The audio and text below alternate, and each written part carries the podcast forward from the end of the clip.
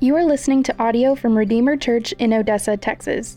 You can connect with us online by visiting redeemerchurchodessa.org. Amen. Good morning, church. Uh, my name is Chad Adams. It's nice to meet everybody. If you don't know me, my wife Albany Adams and I are part of the church, uh, and our daughter Charlotte too. Uh, we're part of the McLean Community Group. Proud member. Uh, today we're going to be reading in 1 Timothy chapter 3, verses 1 through 13. Uh, we're reading out of the ESV translation, and I'll give you guys a few minutes to turn there. I don't know what page it's on. Sorry, I'm not much help in that regard. But 1 Timothy 3, 1 through 13.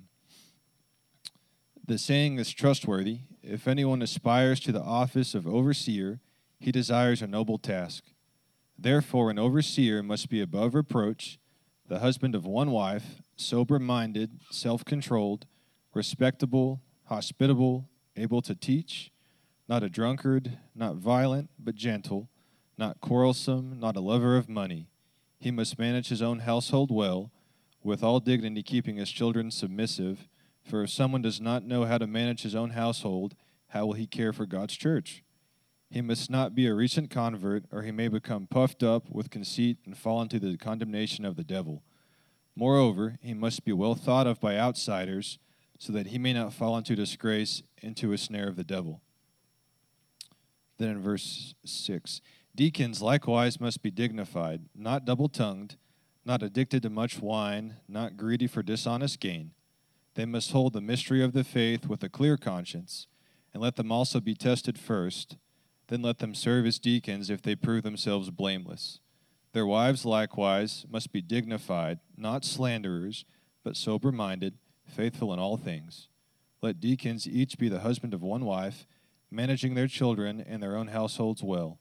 For those who serve well as deacons gain a good standing for themselves, and also a great confidence in the faith that is in Christ Jesus. The grass withers and the flower fades, but the word of our God will stand forever. Hey, good morning. It's good to be with you. My name's Tanner House. I'm the lead pastor here at Redeemer Odessa. Uh, if you're a guest, thank you so much for being here. There is a connect card uh, under your chair. No, that, that's that's past. Uh, there are QR codes around, and you can take a minute, scan that, fill that out. Let us know how we can plug you in, get you plugged into the life of the body, how we can serve you. Um, also, there are physical Connect cards on the back table there if you would like one of those. And we have an app in the App Store. Uh, you can download that. Uh, it's Redeemer Odessa, and there's sermon notes in there if you're interested in those. And if you need a Bible, you can raise your hand. We use the ESV, and it, uh, uh, Daniel will bring you a Bible if you need one. So, if you're a guest, today is going to be a little different than a typical Sunday at Redeemer Odessa. We convictionally preach what's known as expository preaching, where we go verse by verse through entire books of the Bible. So today we're actually shifting gears a little bit. We're going to have a little bit more of a topical sermon that's going to feel a little bit more like a Bible study, probably, than a sermon, because today we are installing our first in house elder uh, and we are appointing two new deacons.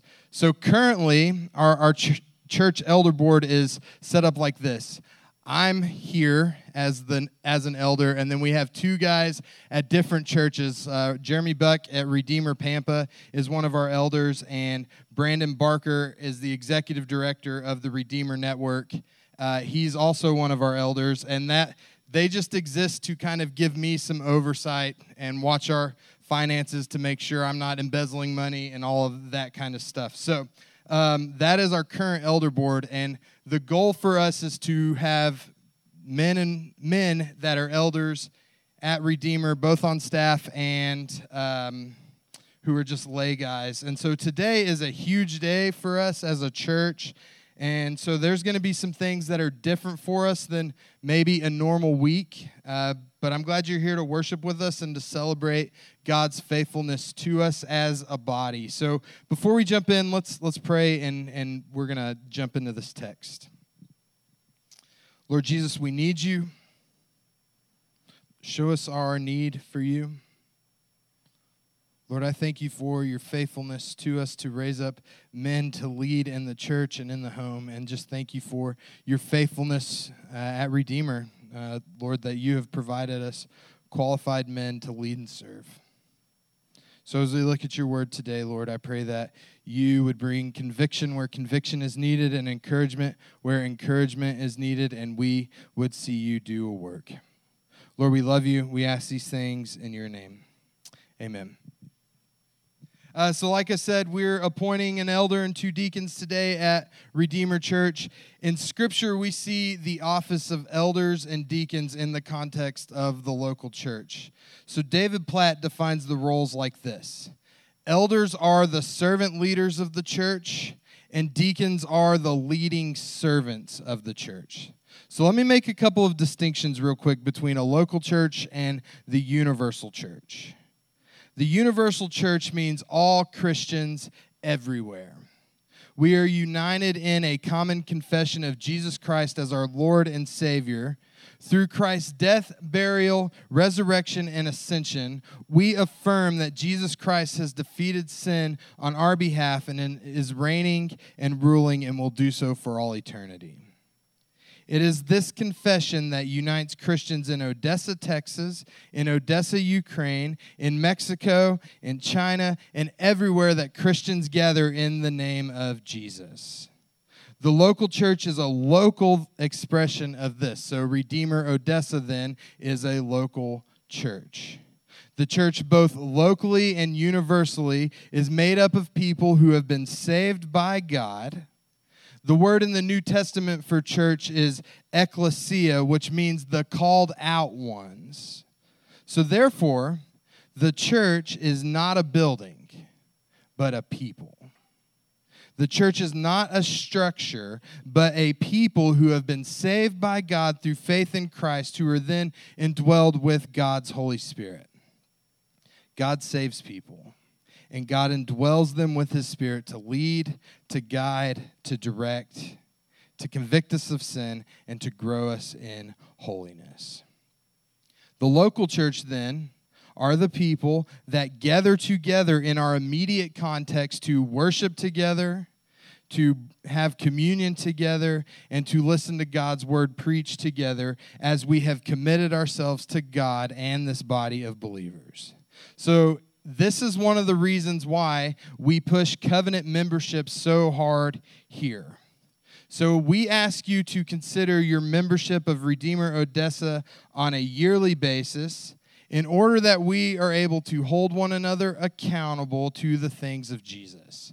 We're trying to hold one another accountable to our spiritual disciplines, to our giving, to our serving, to living on mission we practice covenant membership here because as pastors, we want to know the people we are shepherding. And it gives us a place also of covenantal accountability. And since membership matters because it matters to Scripture, then church leadership matters. So, briefly, I want to say this as well. Sometimes in the New Testament, you see the word elder or pastor or overseer. It's the same word, and this is the office of a pastor. In Scripture, this office is always commanded to be qualified men. And so at Redeemer Church, we are what's known as complementarian, meaning this we are deeply committed to the fundamental spiritual and moral equality of male and female and we're also deeply committed to men as responsible servant leaders in the home and in the church. It's this idea that men and women are created equal in God's image, but with different and distinct roles. You can see this all the way back in the Garden of Eden in Genesis 2. Adam and Eve were both created in the image of God, but Adam was the head. In the New Testament, you see this distinction mainly in marriage, like in 1 Corinthians 11 or Ephesians 5, with the husband as the head of the woman, and in church leadership, where men are called to lead the church, like Acts 20 or our text today. So, elders at Redeemer are godly, qualified men who have been called by God to lead the church. So let's go back briefly to creation in the book of Genesis. God creates man and woman and he puts them in the garden. He gives them authority and he charges them to care for creation. They were put in the garden to enjoy God's gift and to enjoy God himself. Think about it. Sin had yet entered the world, and so they had perfect fellowship with God. God said, Live in this garden, enjoy it. There's only one thing you can't do don't eat from the tree, don't eat the fruit from the tree over there. And if you remember the story, it's Eve who is tempted by Satan, and Eve who eats first. But then if you read Genesis 3 6, it says she ate, gave some of the fruit to her husband who was standing there with her. Adam sees and Adam hears everything that's going on around him. And he doesn't stop Eve from eating first. He passively allows his wife to step into a trap. And when God comes into the garden, well aware of what Adam and Eve had done, he asks, Where are they? Where are you? Not because he needs information and not because he doesn't really know where they're at, but because he is exposing sin. God confronts Adam first. Because this is how creation is designed to work. Adam is giving an account for his household. Men, you will give an account to how you lead in your home. Adam is created first, and he is the responsible head. Eve is created second, and she is his helper. Men and women are equal in worth, value, and dignity before God, but biblically they have different roles. And for whatever reason, God, in his wisdom, has called men to lead in the home and the church. This is why, in the New Testament, elders are always referred to as men. It's part of the fabric of God's creation and it reflects the authority of God in the church. So let's talk about elders first. 1 Timothy 3, beginning in verse 1, it says, The saying is trustworthy. If anyone aspires to the office of overseer, he desires a noble task. First, we see that the man being appointed as an elder is called and he desires this calling. Again, the word overseer is an interchangeable term in the New Testament. Pastor, elder, bishop, overseer, the same word for the same office. So from the onset, we see that the elder is called to lead in the church and lead in his home. This isn't something random. This isn't something to take lightly. This is something that the man feels as God makes a calling on his life in order to pursue. Church, it is no light thing to take responsibility for God's people. There really is a spiritual weight and a responsibility to this. And look what else. As a man called to this ministry, the elder then has some qualifications. Look at verse 2. Therefore, an overseer must be above reproach, the husband of one wife, sober minded, self controlled, respectable, hospitable, able to teach, not a drunkard not violent, but gentle, not quarrelsome, not a lover of money. He must manage his own household well with all dignity, keeping his children submissive. For if someone does not know how to manage his own household, how will he care for God's church? Elders have wrestled and conquered blatant sinful behavior. Not that they never ever sin, but that they are characterized by repentance and they're not characterized by serious, sinful, public, immoral character flaws. They're the husband of one wife, meaning they are a one woman man. Elders are fully devoted to their wife if they're married. And if they're single, they are fully devoted to biblical purity until God, if He will, sends them a wife. Elders are self controlled. They're not controlled by their appetites of their stomachs or their sexual appetites. They don't abuse stuff like alcohol. They aren't accidentally or intentionally drunk. They don't depend on alcohol to cope. They can control their tongue. They are temperate in all things, self controlled, sober minded. They are hospitable, meaning they love and invite non Christians into their lives. And they're able to teach. Not every elder has to preach awesome sermons, but elders can sit down with the Bible and explain it to people who then have questions. An elder who is not a man of the word is a biblical impossibility. An elder who is not a man of the word should not exist. An elder is nonviolent, not quarrelsome, not a lover of money. If they're parents, they are present, not passive. Their children respect them and obey them. Elders are characterized by these things. When they fail, when they struggle, they confess and they repent and they trust Christ. These men are called by God and they love the Word of God and are to humbly and courageously love God's people in the way that Jesus has loved us. Elders are not perfect people by any means. The assumption is that people will continue to sin. However, elders are humble and correctable, especially when confronted with their own sin.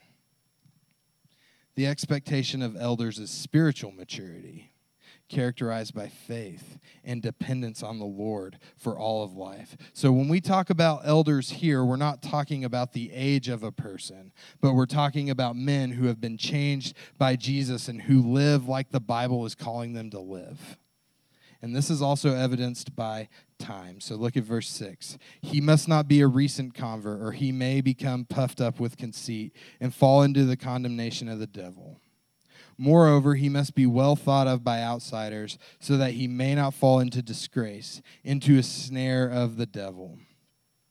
So, elders then are men who have been walking with Jesus for a long time, so that they can exhibit a commitment to Christ and a desire to fight sin and a desire to resist the devil. Additionally, they are well thought of by people outside of the church, meaning their lifestyle is one worthy of the calling which they have received. While an outsider may not agree with our worldview, the elder offers them no reason to question their commitment to Christ.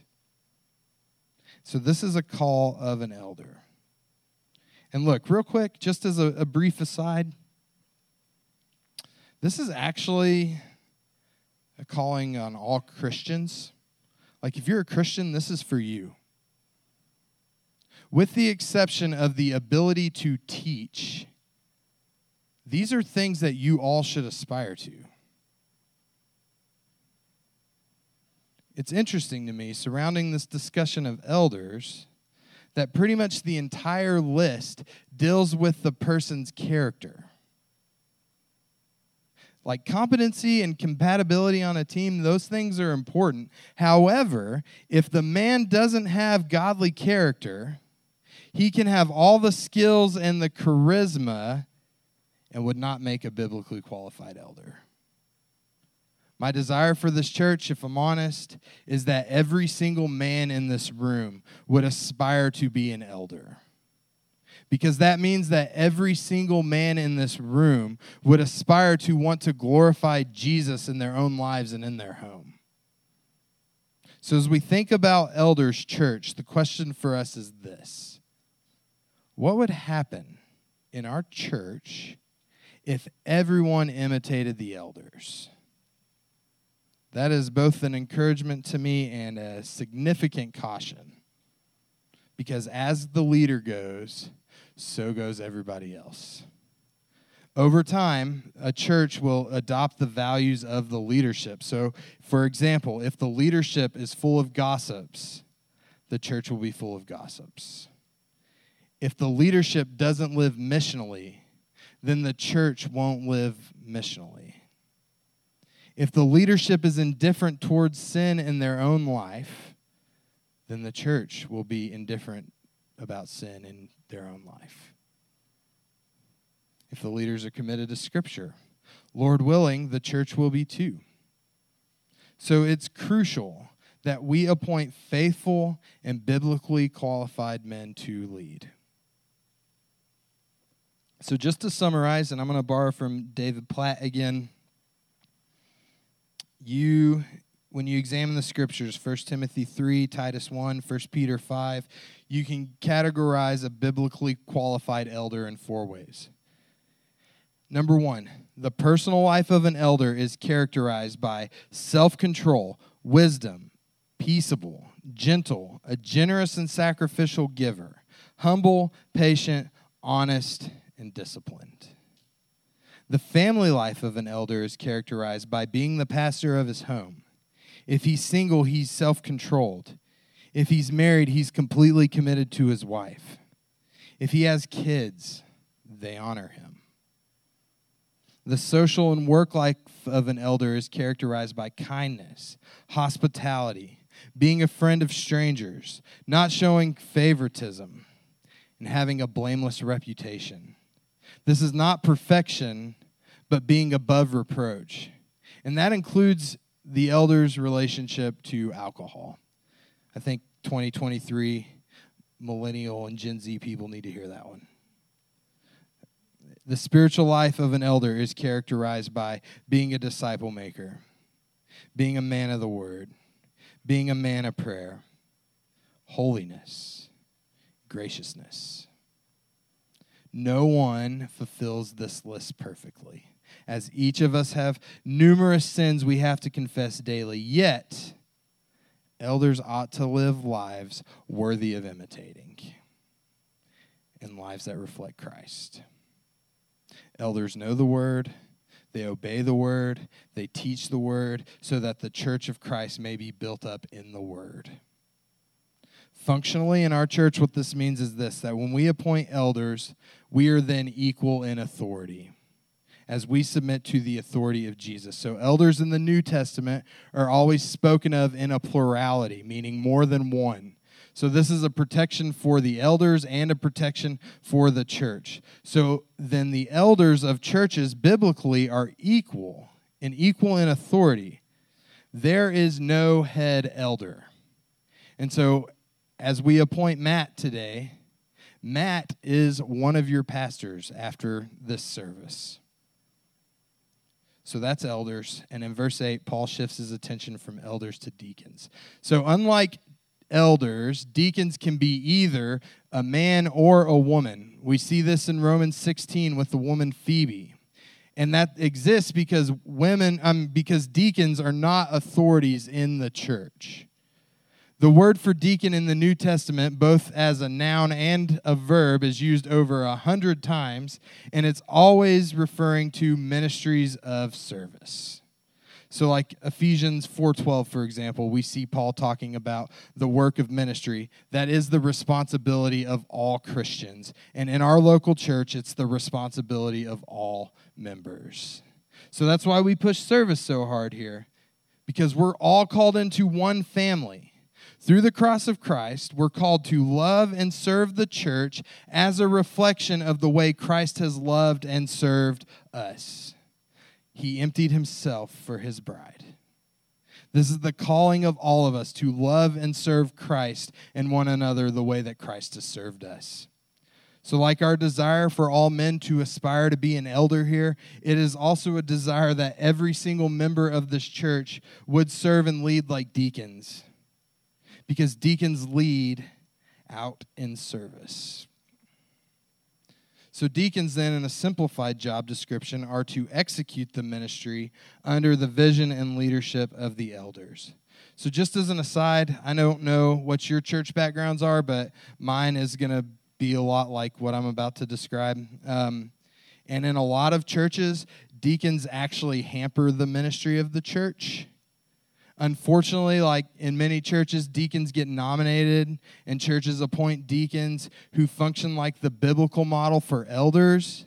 And so these appointments are often based on a person's church attendance or their giving or their handyman skills, and none of these things are wrong, right? It's good to go to church regularly. However, deacons that are not spiritual and then put into positions meant to model service that are then making high level decisions for the church without the calling or without the character or without the competency to do so will ultimately hurt a church and not help it. So we see this deacon ministry, and it begins in Acts 6. Let's look at this together. Acts 6, 1 through 7. It'll be up on the screen, or if you want to turn there in your Bibles uh, beginning in verse 1. Now, in these days, when the disciples were increasing in number, a complaint by the Hellenists arose against the Hebrews because their widows were being neglected in the daily distribution. And the twelve surrounded the full number of the disciples and said, It is not right that we should give up preaching the word of God to serve tables. Therefore, brothers, pick out from among you seven men of good repute, full of the Spirit and of wisdom, who we will appoint to this duty. But we will devote ourselves to prayer and the ministry of the word. And what they said pleased the whole gathering, and they chose Stephen, a man full of faith and of the Holy Spirit, and Philip, and, and Prochorus, and Nicanor, and Timon, and, and Parmenius, and Nicholas, a proselyte of Antioch. I practiced all those names last night and said them flawlessly. Uh, these they set before the apostles, and they prayed and laid their hands on them. And the word of God continued to increase, and the number of disciples multiplied greatly in Jerusalem. And a great many of the priests became obedient to the faith. So, just real quickly, context of Acts 6 the Jerusalem church is experiencing rapid growth. You have these uh, Hebrews, the former Jews converted to Christianity, and these Hellenists, which are Greek speaking Jews. And there is kind of this racial divide that is happening. It might be intentional, it might not be. The text doesn't really say. But the Hellenist widows are waiting in line to get their food and they are not being served food by the people serving uh, the mostly Hebrews serving these these widows. And so these Hellenists, these Greek speaking Jews, go to the apostles and say, Hey, man, this is not right. Our ladies aren't getting their food. And the apostles are like, Well, we could stop preaching and teaching the Bible and wait tables, or we could appoint men, appoint people to to pick this up, to serve these people. And so they picked these seven men based on their qualifications. It said the man had good reputation, and they were full of the Spirit of God, and they were wise. And then they laid hands on them and and appointed them as the first deacons. And look what happened. Verse 7 it says, The word of God continued to increase, and the number of disciples, that means the number of followers of Jesus, multiplied greatly. And it's because these men, these seven men, were serving faithfully, and the apostles could continue to preach and teach and pray. So the deacon ministry officially begins in Acts 6, and it began in order to meet needs surrounding specific ministries and circumstances in the early church. And what you see is that these needs are being met in order that the Word of God can continue. In Acts 6, the deacons served so the apostles could continue to preach and teach. And the same is true for us. Deacons are going to serve so that the elders can lead and teach, cast vision, pray. And deacons then are going to serve to model and equip others for service. The deacons are also accountable to their areas of service. So in Acts 6, these deacons serve as a reflection of God's own heart to care for widows in their distress. So today, the deacon ministry will fulfill specific needs of this church. So, for example, we are appointing David Terry today, who is going to assist in serving the church by using his gifts to help monitor our finances. And he's going to also do some other things. But he's doing this specifically because financial stewardship is a calling of the church of God. So deacons are also in place to unite the church, not divide the church. In Acts 6, the issue of food service was causing a spiritual rift that threatened the church, and these deacons were appointed to serve in order that unity was in the body and it was maintained. So that's some brief deacon history. Let's look at their qualifications real quick. Verse 8 1 Timothy 3, verse 8 Deacons likewise must be dignified, not double tongued, not addicted to much wine, not greedy for dishonest gain. They must hold the mystery of the faith with a clear conscience, and let them also be tested first. Then let them serve as deacons if they prove themselves blameless. Their wives likewise must be dignified, not slanderers, but sober minded, faithful in all things. Let deacons each be the husband of one wife, managing their children and their own households well. For those who serve well as deacons gain a good standing for themselves and also great confidence in the faith that is in Christ Jesus. So, one thing to take note of here is that these qualifications are strikingly similar to that of the elders, with the exception of the ability to teach. Deacons are put into place to support the mission of the church. Deacons are to see that the mission of the church goes forward and they're to work to help others in this ministry. So every part of the deacon ministry is mission. A church without mission minded, biblically qualified deacons will not be a church taking the gospel to the nations. Deacons also have Christ like character. Again, no one fulfills these qualifications perfectly, as each of us have numerous sins we need to confess daily. Yet deacons ought to live lives worthy of imitating, and lives worthy of the calling they've received, and lives that reflect Christ. Deacons know the word, obey the word, and live the word so that the church of Christ may be built up in the word. Deacons are called to be genuine, self controlled, faithful givers who honor Christ in word and in deed in their homes and in society. So today, we're appointing deacons that have been tested as servant leaders and who are wholeheartedly committed to this church and its mission of seeing Christ proclaimed in Odessa and beyond.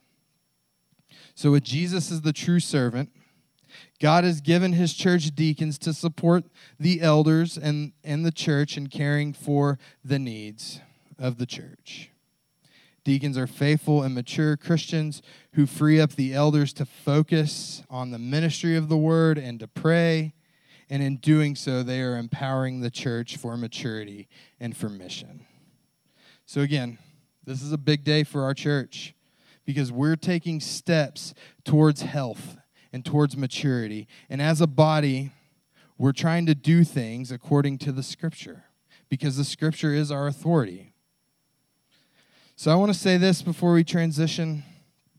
This is an important day for us because God has given us men and women who are faithful and who are called into this body.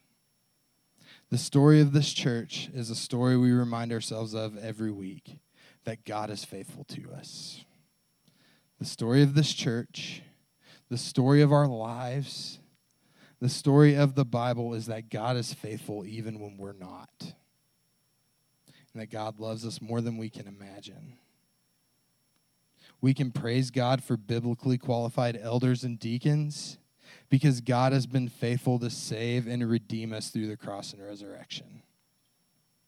We've been called into a family through the life, death, and resurrection of Jesus for the forgiveness of sins. God has called us to this place for this time and so we can be thankful for his faithfulness to us. And now we can join him on mission. The story of this church is that God gives us everything we need exactly when we need it every time. That's God's wisdom, and it's so much higher than ours. God knows what he's doing, and our job then is to submit to him in faith and dependency. So here's what we're going to do. Uh, again, everything is completely different today than a normal Sunday. Um, I'm going to tell you again who our elder appointee is and our deacon appointees, and then we're going to lay hands on them and commission them into this calling. So, as I lay hands on Matt and pray, and then as he and I lay hands on David and Chad, there's nothing mystical happening here. Rather, this is the biblical precedent established for commissioning people into ministry. Moses lays hands on Joshua. In Acts 6, they lay hands on the first deacons. Paul lays hands on Timothy. That's just to name a few. So we're simply just recognizing what God has done for us. Like, I didn't create these elders and deacons, God did. And that's a gift to us. So as I pray for these men, would you pray for us? Pray that God would protect the church and the leaders of the church and would you praise God for raising up faithful men to lead and to serve at Redeemer? And then after we pray, we're going to take communion as, as a body. So, Matt and Jordan, would you come up here? Kendra, would you join us too? Lord Jesus, you are good, so good to us. Thank you for being a good, good Father. Today, Lord, as a body, we rejoice in what you have done in raising up godly men to care and shepherd your people. Thank you for Matt. Thank you for his humility. Thank you for his grace. Thank you for his faith.